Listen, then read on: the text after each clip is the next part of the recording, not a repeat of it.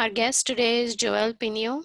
Joelle is an associate professor at the School of Computer Science at McGill University, a faculty member at Mila, co-managing director of Facebook AI Research and director of FAIR Montreal. Hi, Joelle, how are you? Perfect, I'm good. How are you doing? Good, good. I'm excited about the interview. I'm happy to chat. Yeah, thanks for taking the time to do this. I appreciate that. I have a whole bunch of questions, so some of this might feel a little bit like a rapid fire round. Some of them might be light, so you might not need to think about them too much, but for others, if you need to pause to think about it, that's completely fine. If you want to skip a question, feel free to let me know. In general, if you can be as open and transparent as you're comfortable being, that would be awesome. Sounds good. All right. So my first question is, what were you doing just before this call? Eating lunch very quickly in between meetings. Yeah. What is your daily routine like? More regular recently. Usually I get up around 6 o'clock. If I can manage, I go jogging for about half an hour from like 6:15 to 6:45. I come back and put my two younger kids through their piano practice and then send them off to school, usually around 8 o'clock. And then I have breakfast, I catch up on email, I sort of do some prep work for the day. And then usually the day starts around 9, and usually from 9 to 5. It's a pretty steady stream of meetings. Yeah. Wednesdays are kind of more relaxing, and then I have a couple of blocks on that are not totally filled either. So some weeks are busier than others. And then dinner with the family, sometimes I catch up, kind of help kids with homework, sometimes go for a walk, read a book, and then usually a couple more hours in the evening of just emails and docs and like prepping for the next day, or if I need to edit papers, that's sometimes when it gets done. Yeah. Weekends are very different. I tend not to work on weekends. And actually like disconnect from like Friday 5 o'clock, and really spend a couple days quite disconnected. Yeah. That sounds nice. What is your favorite part of your day?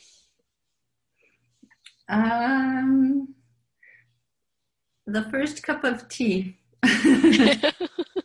Usually like when the house has gone back to quiet and then I have my, you know, I'm a person of routine in the morning. I have like my grapefruit, my toast, and my cup of tea, and like just looking up at the emails and just sometimes reading a document or a paper to prepare, but just kind of the calm of the beginning. Yeah. And what is the least favorite part of your day?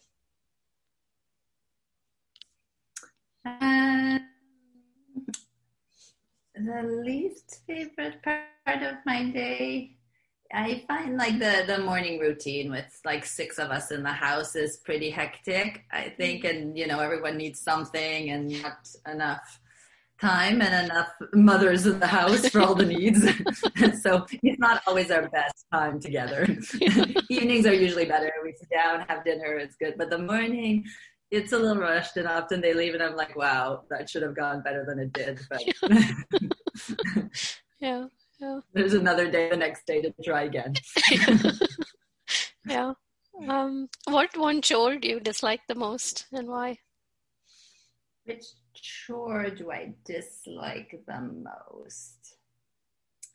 There's not that many that I dislike. I think I just do them at a different speed when I don't like them that much. So I do it very fast and not usually very well, which my partner doesn't really always appreciate.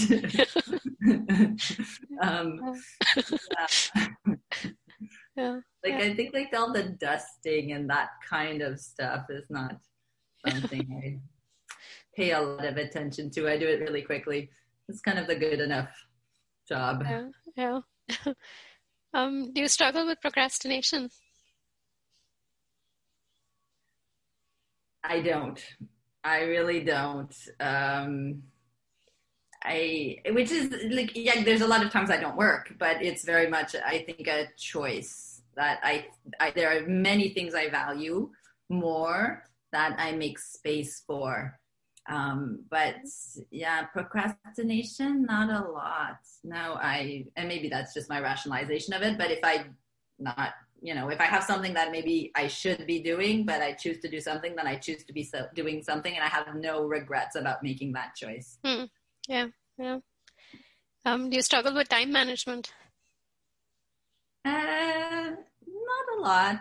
Again, I think like there's, of course, like never enough hours in the day, mm-hmm. But I don't think I don't see it. I guess I don't see it as a struggle with time management. I see it that I always have to be very, very vigilant about what I commit to doing versus the time I have, and mm-hmm. be very sort of ruthlessly prioritize.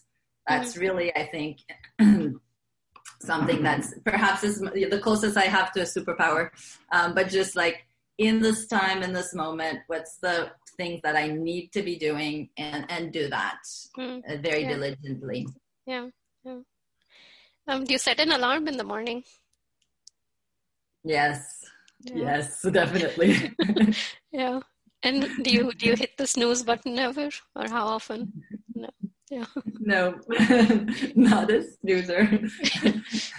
Once in a while, like my alarm is usually on my phone, and my son will come in and take my phone while I'm sleeping, and then it doesn't go off, and that makes me unhappy. Yeah. Yeah. Yeah. If I asked your friends, what is Joelle like? What do you think would be 3 adjectives that they might use? Oh God.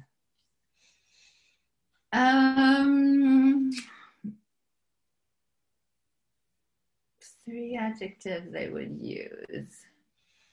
I have a lot of close friends who are not really in the same field of work as I am. Most of my close friends are not in AI. The people I see and of weekly are so. I think in their mind, there's certainly a sense that I'm very hardworking. That would definitely be something they say to describe me. Mm-hmm. I think some people have this view that I'm very relaxed, which I don't know if that's true, but I've often been told that I'm just so relaxed about things, and people I don't know if relax is the right way, but like people kind of get upset about stuff, and mm-hmm. for me it's just like, oh, whatever, we'll figure it out from that point of view. So I don't know what's the right adjective for that, but definitely I think those 2 things they would say. I think also they would say that I'm pretty willing to do stuff. Like someone will throw an idea and I'm like, okay, let's do it. Yeah. Yeah. And how much of this is true? Is anything exaggerated? Is anything missing? I think it's reasonably true. Mm. Yeah. And maybe that's why those are the ones that come to mind, because maybe they've said, they would think or said other things, and it doesn't really resonate with me. But yeah, I think those things are pretty true. Mm. Yeah. Yeah. Are you happy with the number of close friends you have? Yeah.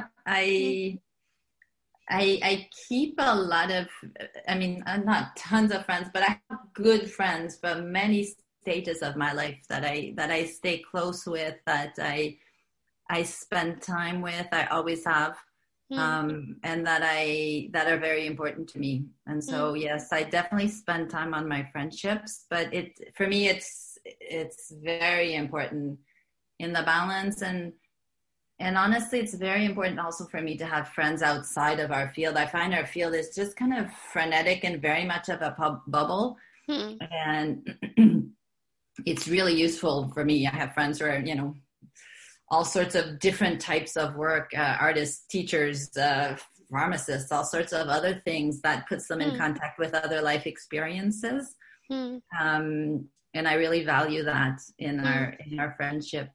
Yeah, yeah, yeah. What is one thing you're worse at than people around you? Worse at than people around me. I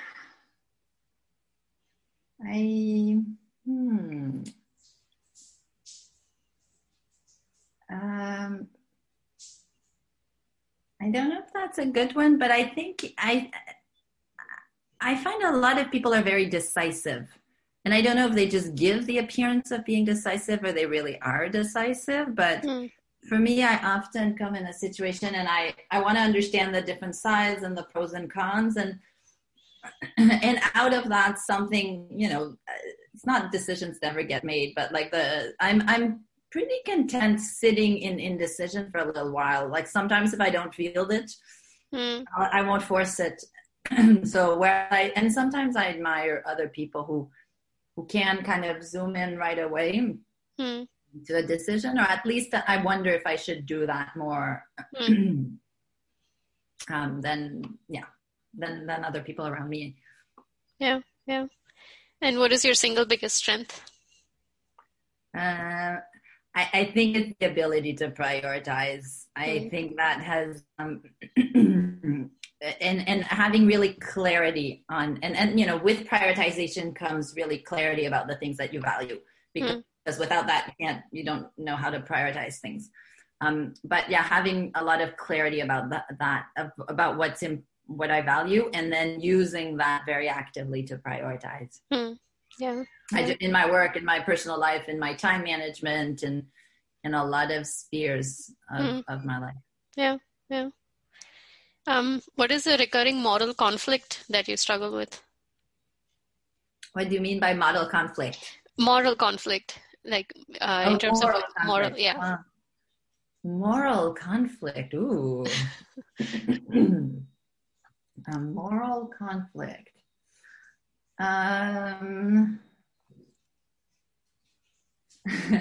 Yeah, I don't know if it's a moral conflict, but certainly I struggle a lot with how much space to give my children to kind of explore, make their own mistakes, figure it out, versus like telling them what to do.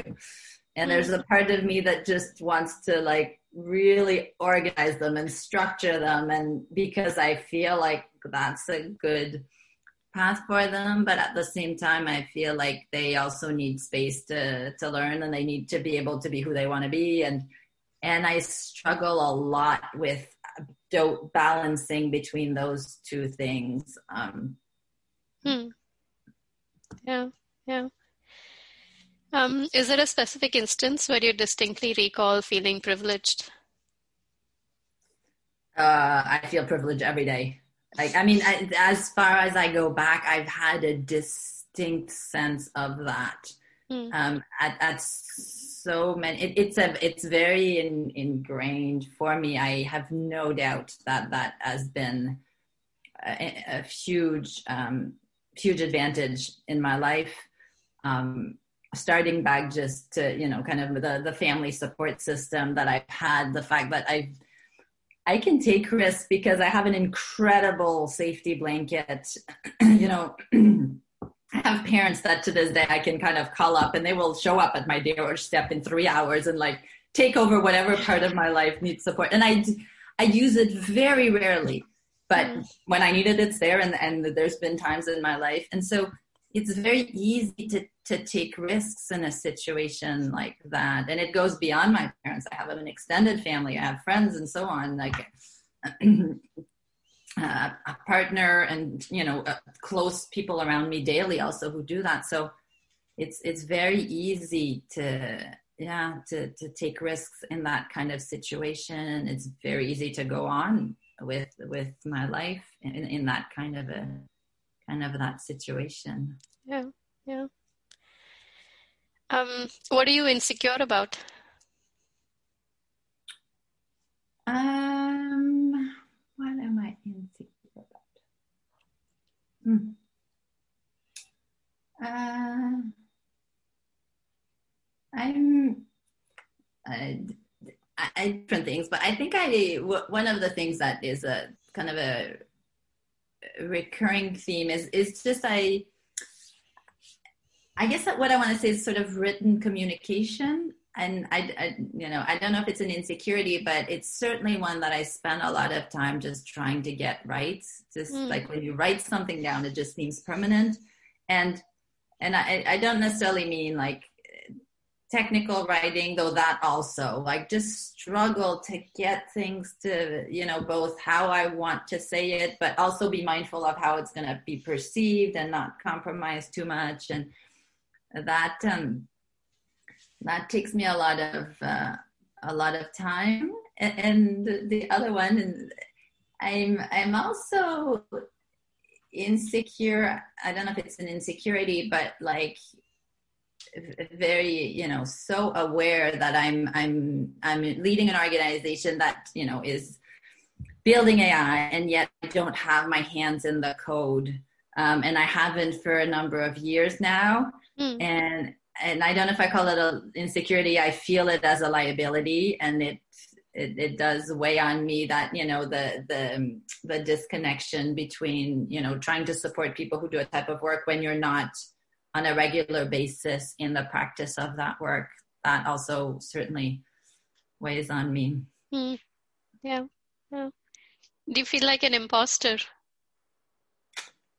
I don't know if I feel it that way. I think for me, I would articulate it differently. I often feel different in the room. I don't necessarily feel like an imposter, probably because I've been so privileged and sort of been, told many times that like I have my, place around the table and I have my voice in the room and so on. But I do sometimes feel like a little bit the alien in the room, just in terms of thinking differently, seeing things differently, and so on. And really just always questioning, like, is this just me or is this a valid point of view? That feeling is a very familiar one. But I think I don't necessarily... I guess I've been very, very lucky to have many people to, support my point of view, that I don't feel it as much as if I'm able to just say, like, I'm thinking of this really differently than other people. And because I can sort of also sit in the uncertainty that maybe they're right, maybe I'm right. Sometimes they must be right. Sometimes I must be right. And that's okay. Yeah. But the feeling might be similar. Yeah. That of an imposter. Yeah. Makes sense. What is something you're trying out these days, and how is that going? What am I trying out these days? I know what I should be trying out. I'm having trouble getting into it, just from a more professional point of view, and in my current role. One of the challenges is to communicate more with the teams that I support in the organization, and that is important, especially in this time when we're working from home or not in the office with people. And so it's definitely weighing on my mind, but when I try, I just, I can't get it right, and I'm not really happy with it. So I keep on trying, but I don't find my voice. I don't find exactly what I want to say. It's still work in progress. And that's also why I really admire some of the writing that you've been doing and the blog post that you've been doing, because I feel you find kind of every voice that is very authentic, but also that, like, it's authentic to you. It's an interesting point of view. It's balanced. And I'm looking for good models of that, and I'm struggling to find my own way. Yeah. What is one of your favorite tools or tricks or hacks that you use that makes your life more fun or more efficient or more convenient? A trick that I use. I don't know. I'm big on sending myself emails, just like reminders, things to do. Yeah. When I can't go to sleep, usually like sending myself an email is a good way to get it out of my head. It's sitting in the inbox, so it's as good as a to-do list. But yeah, I do that all the time. Yeah. And I send it, I'll send the same email to three of my email addresses. If it's really important, and if it's not so important, I'll just send it to one. I have a McGill address, a Facebook address, and I have a personal address. And the really important stuff I send to all three. Interesting. And otherwise, it's one or the other. Interesting. Why is that though? Like, what is all three by you?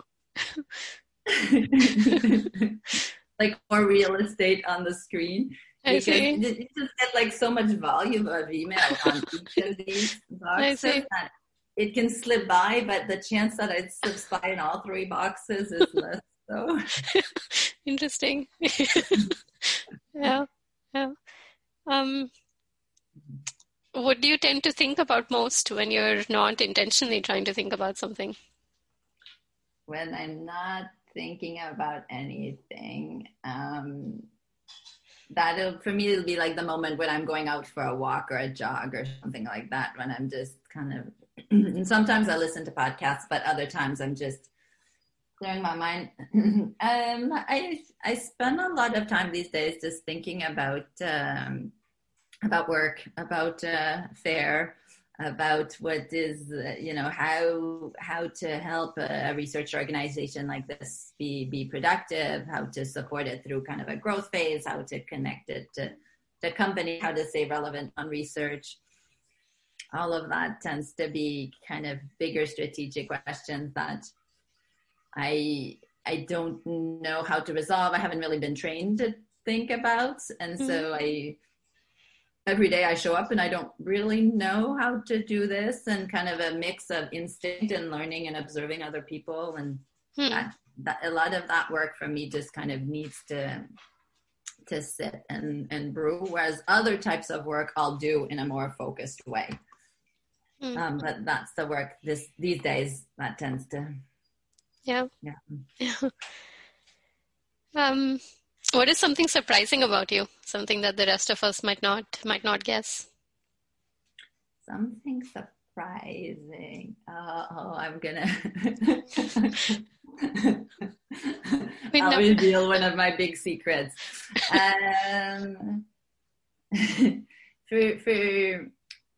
For 20 years up to maybe very recently, once or twice a week I took ballet classes. Sometimes middle of the day since I've been in Montreal, and I would just block it off in my calendar with like just the name of my ballet instructor. I started as an adult. I started when I was 20, and I'm honestly not very good at it at all. But doing it for 20 years, you learn something. Yeah, 20 years is a long time. Yeah. Wow. Yeah. And that's one thing that once I joined Facebook was harder to two jobs, like fitting half a day was harder. So I didn't go as often, but I would still go every couple of months, just drop in on a Wednesday morning. And those 2 hours were just very, very intense moment of just, this kind of happiness just for me. There's a lot of pleasure to doing something that you're not good at, but you derive so much joy from, and for nobody else, just kind of my own personal joy. And unfortunately, due to the pandemic, my teacher of almost 15 years has decided to retire. Oh, wow. And so when we go back, I don't know if I'll ever go back to doing ballet, but I went maybe 3 weeks before it closed down, and so I don't know if I'll ever do it again. Wow. I've never revealed this one in an interview before. Yeah. Thanks for sharing that. What is one thing about the world that surprises you? The world at large? Yeah.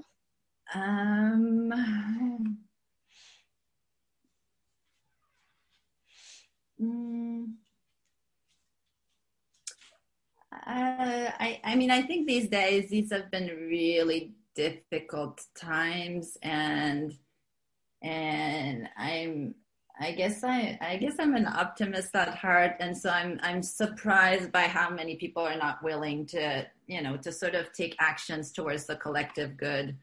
when we have pretty clear signal that, you know, whether it's wearing masks or social distancing or some of, you know, decisions with respect to the environment, that it's so hard for some people to make decisions that, at least to me, seem like they're necessary for the collective good. Yeah. What is the most recent unexpected thing that happened? Most recent unexpected thing. I was contacted by some people who are putting together a play, and there's an AI angle to this play, and they suddenly like send me this research paper about, you know, how, I mean, it's about the spread of misinformation on some networks and like a mathematical modeling of that, and they like suddenly want to meet and talk about like my understanding of how AI is playing into this to inform their play. And it's actually from a theater company who I really like, and I've seen a couple of their plays. They do sort of documentary theater. So it's theater, but based on a particular context, and they've tackled some really interesting topics in the past. So it was kind of cool. I read the paper. I'll probably meet with them, and it'll be just a small part of their artistic work, but just like these kinds of doors that life opens, that through my, you know, the work that I do in AI, suddenly once in a while I get these doors that open up into other worlds are always things that I really treasure. Yeah. That sounds neat. What is one way in which you wish your life was different? One way it was different.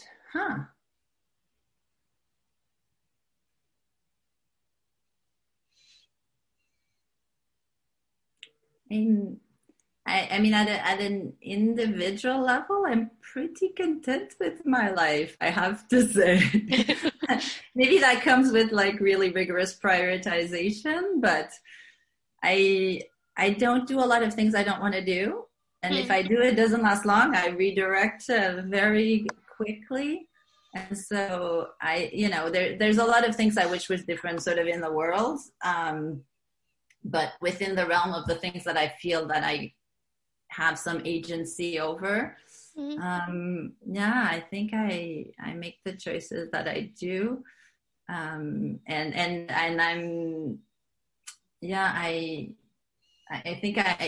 I'm comfortable with the choices that I make.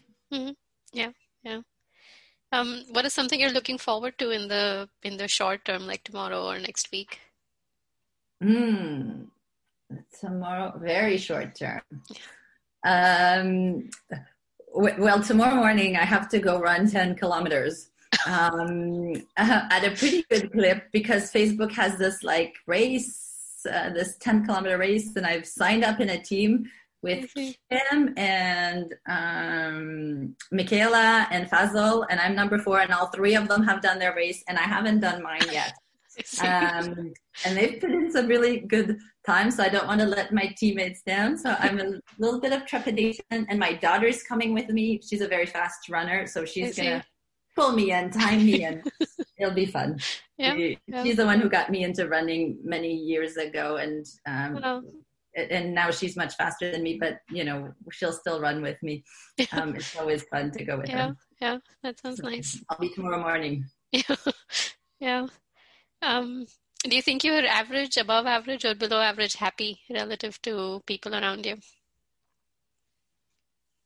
Oh, I definitely have a super high happiness threshold. I see. Definitely. Yeah. This one maybe you already kind of answered. Even my baseline is very high.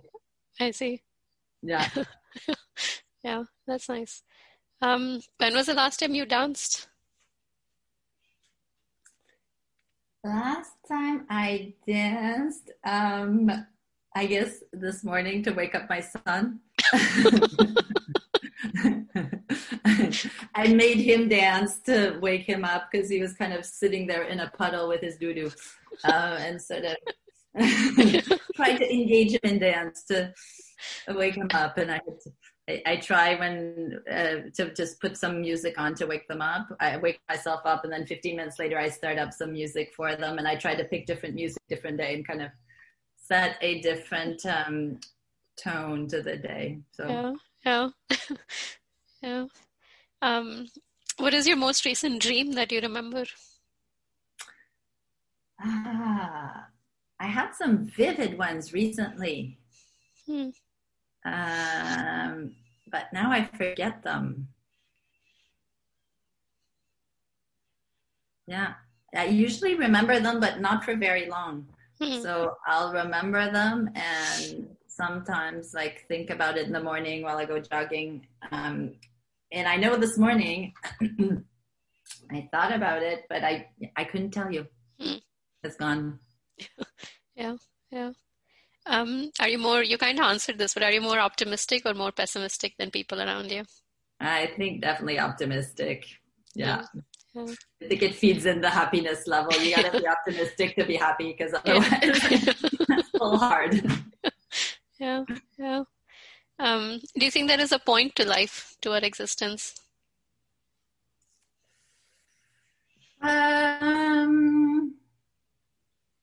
I'm not, I think there's a point, but the point is very much in the moment.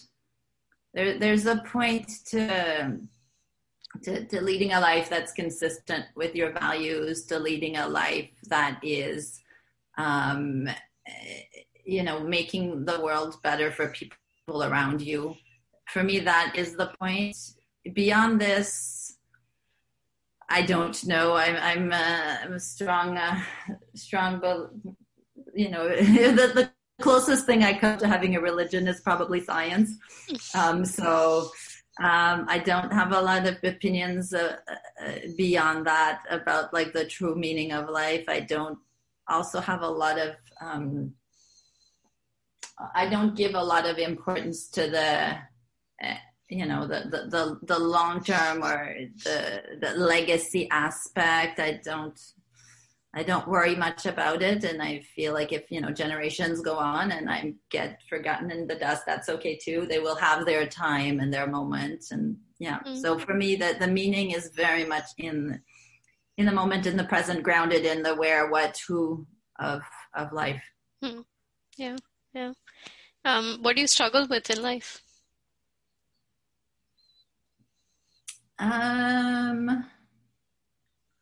It's funny, but I struggle a lot being a good parent. To me, that's like such a challenge, and I have a lot of challenges in my life, but that's the one that sort of confronts me with my own, with my own self-doubt. You just don't want to screw that up. There's a lot of things you can screw up. And in terms of a lot of things that I screw up, I fall back on my safety blanket. But you don't want to screw that up. So really thinking through how to best support, and each child is different and might need different things, and balance that also with my own, and I'm not really the kind of mother that's completely devoted to their, the well-being of their children. I'm also very devoted to my own well-being. And so balancing that all together but still, that's the thing that I struggle with on a practical basis. And that's where, I have great friends who give me great advice who's really useful, and some of them are people that I've met since having children. So How do you decide what to work on? It's a mix of what am I really excited about, and there's usually things that I'm excited about, and I love this feeling of like starting a new project and imagining what this project can be, and kind of getting in place all the conditions to make it successful. About 6 months ago, we sort of pivoted to start a COVID project in collaboration with some of the local hospitals and universities and getting people involved. And so very much when I have these kinds of a project that I'm passionate about, I think that's that really energizes me. Mm-hmm. But it's a mix of that and also just like really rigorous, like what needs to be done today, right now, right? Like, and being, I feel a sense of responsibility for just the people that I work with. And so if I'm the person kind of delaying other people from, you know, doing what they want to do and getting what they want to do, that doesn't sit very well for me. I want to be someone who kind of enables other people to do their work better rather than slows them down. Mm-hmm. And that it has a lot of importance for me. Yeah. What are two common traits among some of the best collaborators or colleagues you've worked with? Usually, I mean, it's going to be easy ones, but usually good communication, just, you know, being transparent, being able to, you know, stay where things are and really engage pretty transparently. Good collaboration, definitely. And I think also like a certain generosity towards like our joint purpose, right? Like just this commitment that the outcome of the project is more important than each of our personal outcomes. And if the project is successful, it's going to be a success for everyone who's contributed. That kind of mindset is really, I think, good ingredients, probably the two best ingredients for a good collaboration. Yeah. And do you have good ways of spotting these traits early and spotting them well?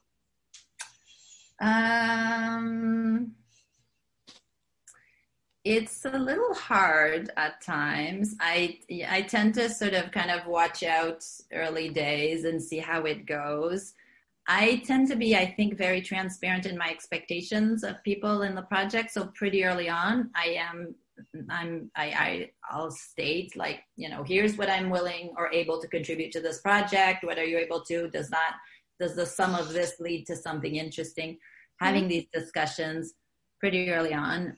I will say for a lot of my collaborations, especially the work that I do with healthcare and medicine, I also look for people who really are experts in their domain, like people who really have clarity about the important problems, who have access to high quality data, who know how to write great papers and influence the field. And I think, you know, you just need to partner with these people for the work to have impact. There's no point partnering with someone who's not an expert in their field, because I certainly am not an expert in their field. So for any of these projects, I also always look out for that and you know, partnering with people who I think are already having very significant scientific impact in their own field. It's kind of, for me, the best vehicle to make progress. Yeah, makes sense. Oceans or hills? What did you say? Auctions? Oceans or hills? Oceans are hills. Lakes. Yeah. I like both oceans and hills, but if you give me a choice, it's going to be lakes. Lakes. If I can, yeah. What is something you love doing that you're terrible at? A lot of things. But I mean, I think that the most salient one is ballet, but a lot of these kinds of physical activities I do enjoy it a lot, and I'm not very good at it, but ballet definitely. the joy to talent ratio is just like way off. Whereas in other fields, like so many times, right, like our joy correlates really well with our ability to do something well, right? And you kind of motivate yourself by saying, like, being good at something is a way to enjoy it. But for that one, I don't know.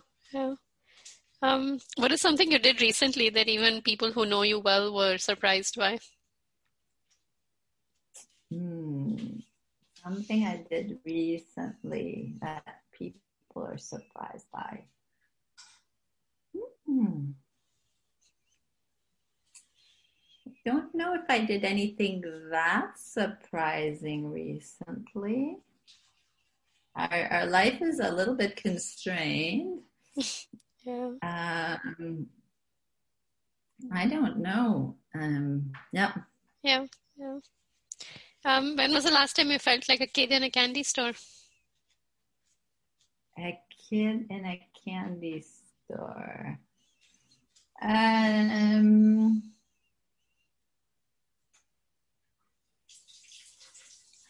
guess I took a weekend last weekend or the one before. Now I forget. Either the last weekend or the one before. I took a 4-day weekend away with two of my girlfriends, just the three of us, and we went down to Prince Edward County, which is an area with a lot of wine tasting, and we took our bikes and we just went on a long bike ride to one of the beach on the local lake, and then we came back, stopped at a vineyard, and there was like the sun is shining, there's like a musician on stage, we're outside in the yard tasting a glass of wine and just chatting, and the vines are there full of grapes, and it was just beautiful. The whole weekend was great, but that kind of moment of like the sun setting, the music, it was amazing. Wow. Yeah. That does sound amazing. What is something you didn't like at the time, but you're glad happened? When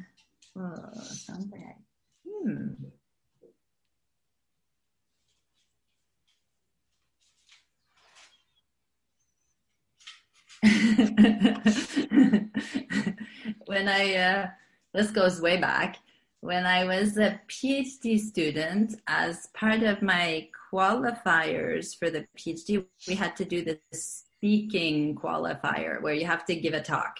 Mm-hmm. So I gave a talk and I failed my qualifier, and I thought I was a decent speaker. I still think I was a decent speaker, but the committee decided I had not covered enough background material for my audience when I had given a tutorial with the background material the week before, but they didn't know this. Anyways. I see. But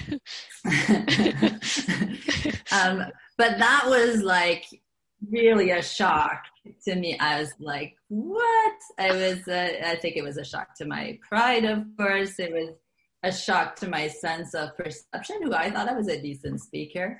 Yeah. And it really served to really motivate me, and kind of just regardless of what happened that day in that room, really like, the importance of giving good talks and spending time to do it and think carefully about how you want to do it and so on. It just kind of really raised the importance of that. And I since then have spent a lot of time to do that and worked hard on doing that, and something that's still to this day that I spend a lot of energy on. And I think it pays off in many ways to communicate your ideas, to get people excited about your ideas. It helps to give good talks. At the time I was not happy. Yeah. What do you easily get nostalgic about? I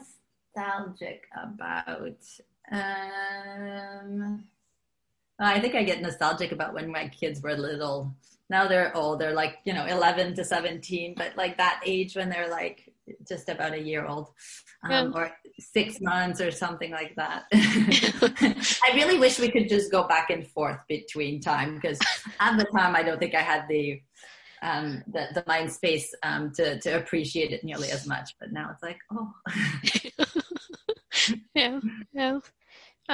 What is something that made you smile today? Made me smile today. This conversation, I think, is bringing a lot of smiles. Yeah, probably so far. It's been a pretty quiet day, but yeah. I like talking to people in general. I like engaging in conversation. This is a little bit of a one-way conversation. But we had our conversation a few weeks ago where I asked all the questions and you had the answers. So maybe this was fair.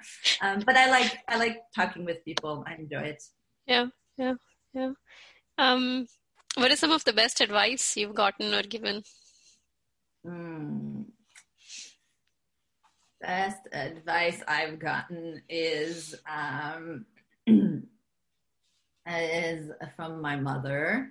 I was 2 or 3 months into my faculty position at McGill, my first and only faculty position. 2 and 3 months in, I was just not coping well. Like I felt there was some, you prepare as a grad student, but you're of course not ready at all for being a professor. I was just like teaching, grants, all of this. It was just overwhelming. And I was feeling very overwhelmed. I don't easily get overwhelmed. And she told me, you're just going to have to kind of figure out your own way of doing it, and don't look to everyone around you and how they're doing it. And because they're doing this doesn't mean you have to do it. Like, just give yourself permission to do it your own way. And her message was, I'm sure it will be more than good enough. My interpretation was, well, if it's not good enough, that's fine. I'll go find another job. And it wasn't worth doing it a way that didn't feel like the right way for me. And I might as well do it on my own terms, and either it was going to be good enough or it wasn't going to be worth it. Mm-hmm. And it was like that moment so crystallized the change of mindset. And from that day on, that has been like a mantra, just do it your own way. And that's going to be, either it's going to be good enough mm-hmm. or you're going to go do something else, and that's okay. Yeah. Yeah. That makes sense. I still use it to this day. Yeah. Yeah. Why did you agree to do this interview with me? Why? I honestly enjoy chatting with you. I think you have an interesting and unique perspective on many things. Some of the things you've told me in the past really echoed how I saw certain things. But at the same time, sometimes you'll say things that surprise me. So I was just curious to know more about this project of yours. Which I figured would be interesting, and the best way to know about it was to I guess play the game. yeah makes sense. I think those are all the questions I had. Is there anything that you think we should have covered about you, your life, that we didn't get to? I'm a very willing participant when someone else sets the rules. Yeah. Thank you. I'm curious to know why you can I ask questions? Yeah, sure, go for it. No, I'm curious to know why you decided to do this. What was your point of curiosity into this? So I think it's a couple of different things. I think one is that, similar to what you said, I think I really enjoy talking to people, connecting with people, but at the same time, I really dislike small talk. And I'm really bad at it, so I don't like it, and I'm really bad at it. I'm very awkward with it and things of that sort. So I really enjoy conversations where we can talk about real things in life. Like, they don't have to be super serious, right? It can be even light things, but something that's real, but we're not just exchanging words for the sake of it and time is going by, but I'm actually getting to know the other person. So I think in a lot of social settings over time, I've ended up having this trick that I use of just asking specific questions that are interesting but general enough, and everyone likely has a different take on it, maybe even a different interpretation. And I found that they're often good seeds for conversations to then continue from there, and being sort of very away from the small talk realm. So in general, I think I have given questions a lot of thought. So that's one angle. And the other is, I think with AI researchers and everything, there's so much of like, oh, this researcher is awesome, and this work is awesome, and this paper is amazing. And I feel like we don't often get a chance to just even remember that there are people just like everybody else, that are individual researchers behind this, where they may not be something completely different. It's not like it's a whole nother species of individuals that are doing this work. And so I thought it would be interesting to have conversations about other aspects of life that's not specific to AI and where technology might go and all of that, which we talk about a lot. So I think the intersection of those two made me think that this might be a neat thing to do. And so I reached out, and people like you were generous enough to say yes. And that's how this is happening. Yeah. Cool. And did you, I don't know how far along you are in your interviews. Like, what's most surprising about it? I think couple of things. One is, there are some of these, so I'm asking everybody the same set of questions. And so it's interesting how many of the questions have the same or very similar responses across at least the individuals I've spoken to. And then there are other questions where I hear the exact opposite in terms of what answers I can get. And so that's exactly. And so that's been interesting where it's already a very narrow set of people, right? Like these are AI researchers who I felt comfortable enough to reach out to. And so it's already sort of a very concentrated space of people, at least right now. And along these same dimensions, you sometimes have very similar responses. And then along the same dimensions, you sometimes have very different responses. And so that's been quite interesting. Someone suggested that I could make, so right now the way I'm thinking about this, these would be videos on a per interview basis. So like one for you and one for the others, but someone suggested I could also make them on a per question basis where everybody's answer to one question is exactly. And I thought that was interesting to potentially see the patterns more. I'm not 100% convinced, like the idea here isn't to like compare and contrast answers or anything like that. So I'll have to think about that more, but yeah. Yeah, I don't know if you've talked to anyone who's done this kind of exercise in other, like in other domains or something. I don't know how they do it because I can see the value of kind of tracking one narrative of one person, but also of pulling out per themes. Yeah. What are some of the different themes that come back? The one, I don't know if that's any, I don't know if you've seen this series, Seven Up or Up Seven or something like that. Mm-hmm. I may not have. It's this series that it's like a British series of these kids that were tracked, like a cohort of maybe 20 or something kids. And they track them every 7 years. So they film them at like age 7, 14, 21, 28, and so on. Wow. And now they're like almost 70. So it's been going on all this time. And it's captivating. I haven't seen all of the episodes. I've seen a few of them. They used to play them on, you know, when a new one would come out on PBS when I was in the US, they would like play the last few ones and the new one.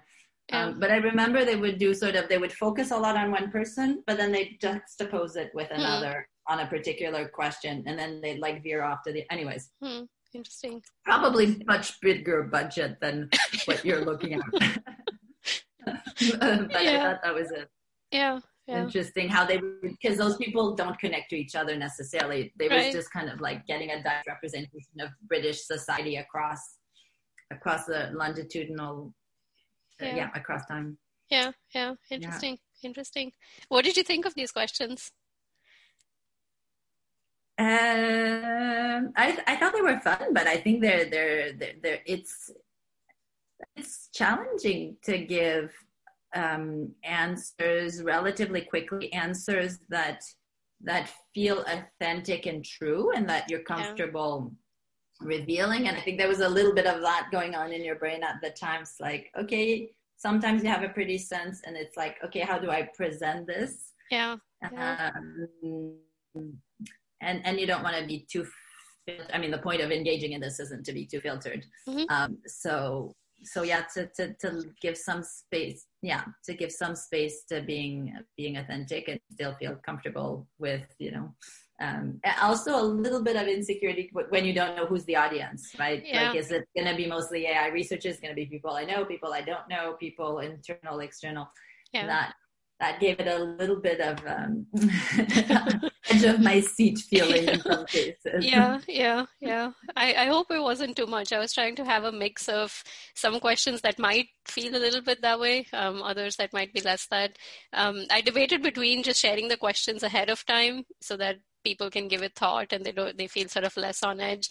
I also worried a little bit that if you overthink it, then sometimes it takes the authenticity away. So I'm not sure if I've quite hit the right balance. I think it works. I think for me as a person, I tend to keep kind of a relative separation between, just 1 second. Yeah.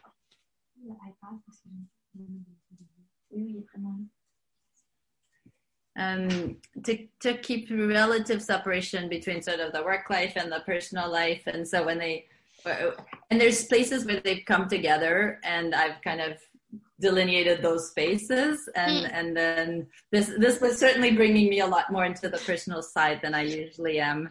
Yeah. I'm a little bit more guarded at work. I still, you know, on my Facebook profile have kind of, I use the different groups and different information goes to different groups and kind of control that a bit. And so, yeah, there was also a bit that feeling, but I, I did not, I certainly didn't feel uncomfortable about it. It was just, it scratched me a little bit compared to you, which I think is the point of this exercise, of this conversation. Yeah. Thank you for doing this. Thanks for taking the time to do this, Joelle. Happy to do it. It's great, always great to chat with you. Good luck with your other ones. I'm looking forward to seeing the results whenever you're ready to share. Yeah, sounds great. Thank you. Yeah. Have a good day. You too. Bye. Bye.